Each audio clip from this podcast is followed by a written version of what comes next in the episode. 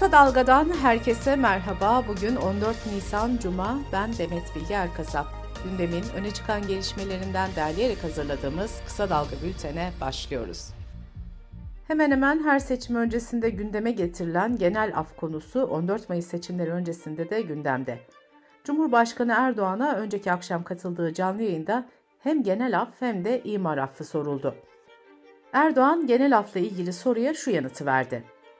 Hukuk devleti içerisinde bunu oya tahvil etmek için bu tür vaatlerde bulunamayız.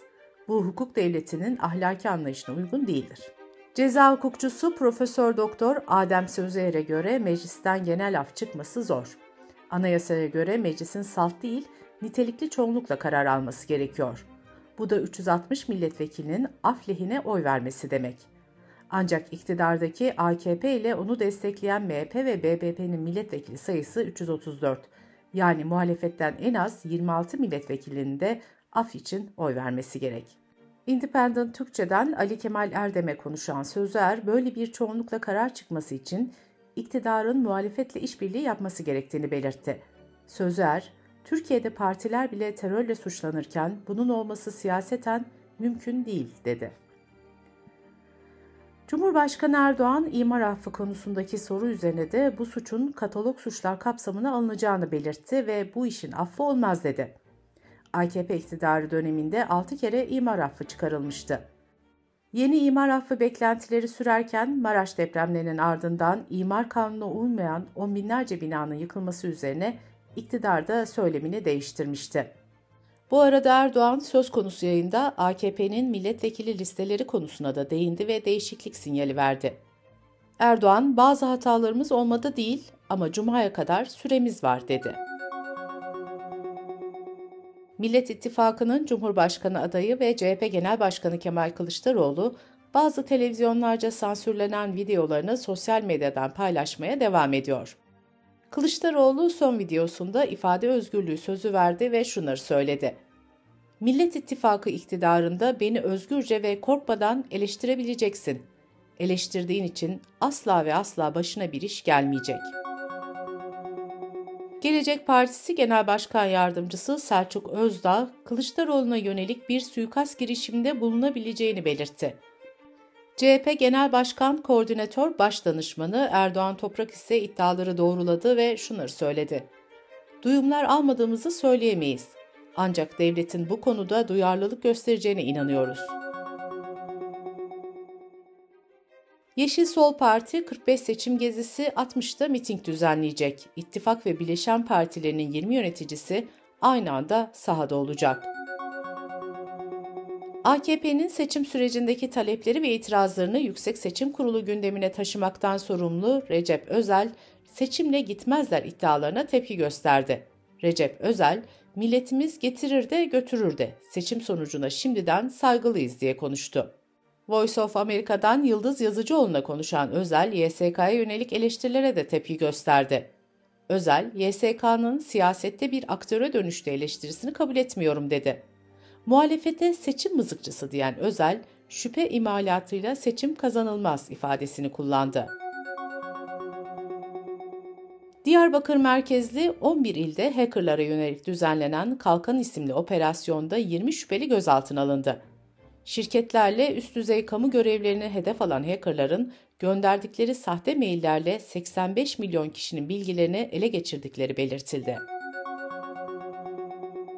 İçişleri Bakanlığı Ramazan ayındaki trafik tedbirleri kapsamında emniyet ve jandarma bölgesinde 51.300 ekip ve 99.000'den fazla trafik personelinin görev alacağını duyurdu.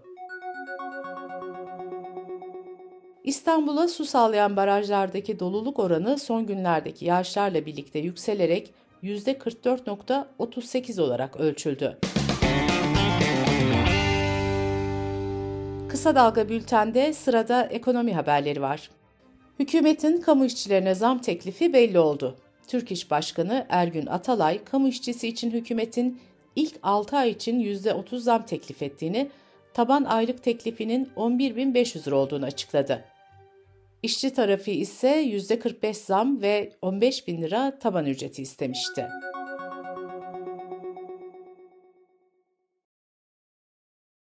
Tarım ve Orman Bakanı Vahit Kirişçi, Maraş merkezli iki büyük depremin bilançosunu duyurdu. Buna göre 11 kent yıkan depremin bilançosu 104 milyar dolar oldu. Bugünkü kur üzerinden hesaplanınca 2 trilyon lirayı geçiyor. Kentsel dönüşümü desteklemek için kullandırılan banka kredilerinde limitler yükseltildi. Güçlendirme kredisi 240 bin liradan 320 bin liraya, konut yapım ve konut edinme kredileri 600 bin liradan 1 milyon 250 bin liraya çıktı. Çalışma ve Sosyal Güvenlik Bakanlığı emekli aylık ödemelerinin Ramazan bayramından önce yapılacağını duyurdu. Emekliler aylıklarını ve ikramiyelerini bugünden itibaren almaya başlayacak.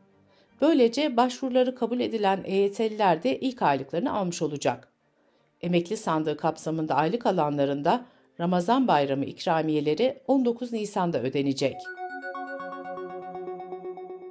Türkiye'de düğün sezonu başlarken düğün paketlerinin fiyatları da artmaya başladı.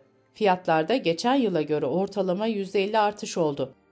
Ev kiralama, mobilya, beyaz eşya ve züccaciye giderlerinden oluşan bir düğün paketinin maliyeti 165 bin liraya kadar çıktı.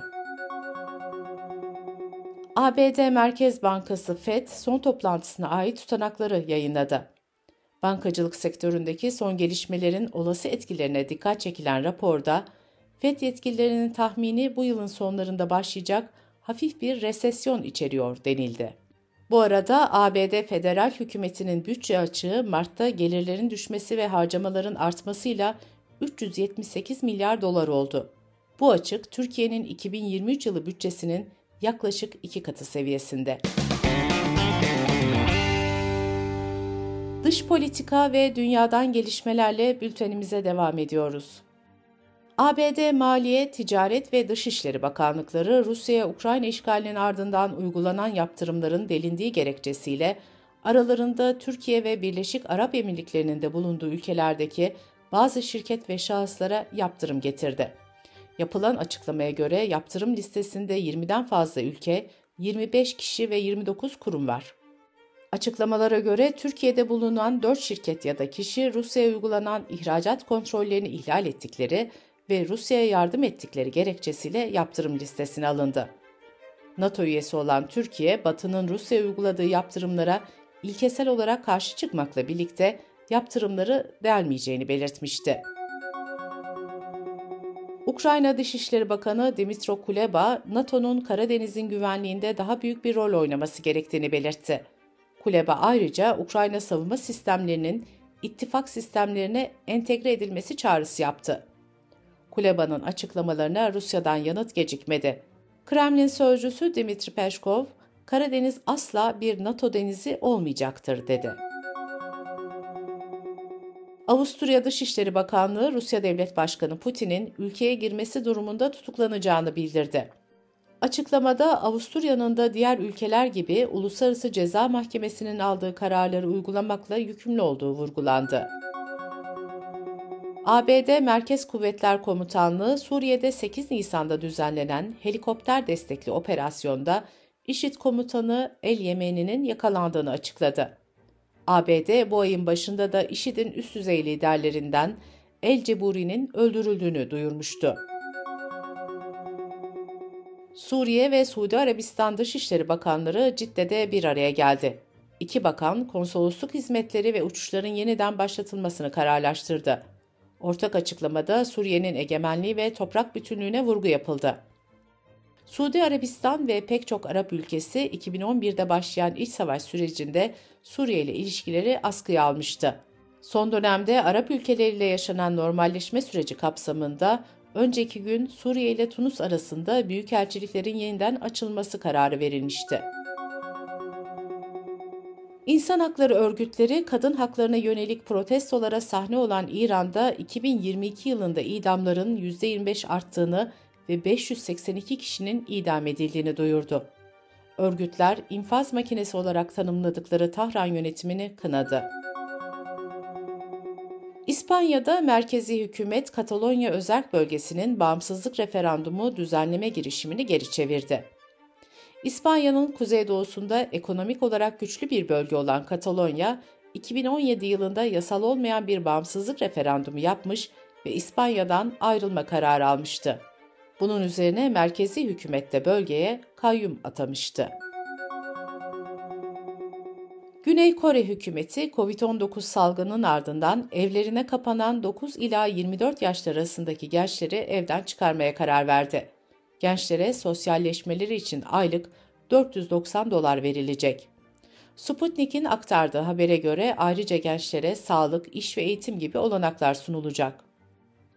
Kore Sağlık ve Sosyal İlişkiler Enstitüsü'nün verilerine göre ülkedeki 350 bin genç yalnız olarak tanımlanıyor.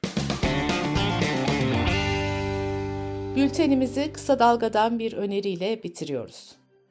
Gazeteci Filiz Yavuz ve gıda mühendisi akademisyen Bülent Çık'ın hazırlayıp sunduğu podcast serisi Çocuklar İçin'in 9. bölümünde tarım ürünlerindeki zehirler konu ediliyor. Çocuklar İçin'i kısa dalga.net adresimizden ve podcast platformlarından dinleyebilirsiniz. Gözünüz kulağınız bizde olsun. Kısa Dalga Medya.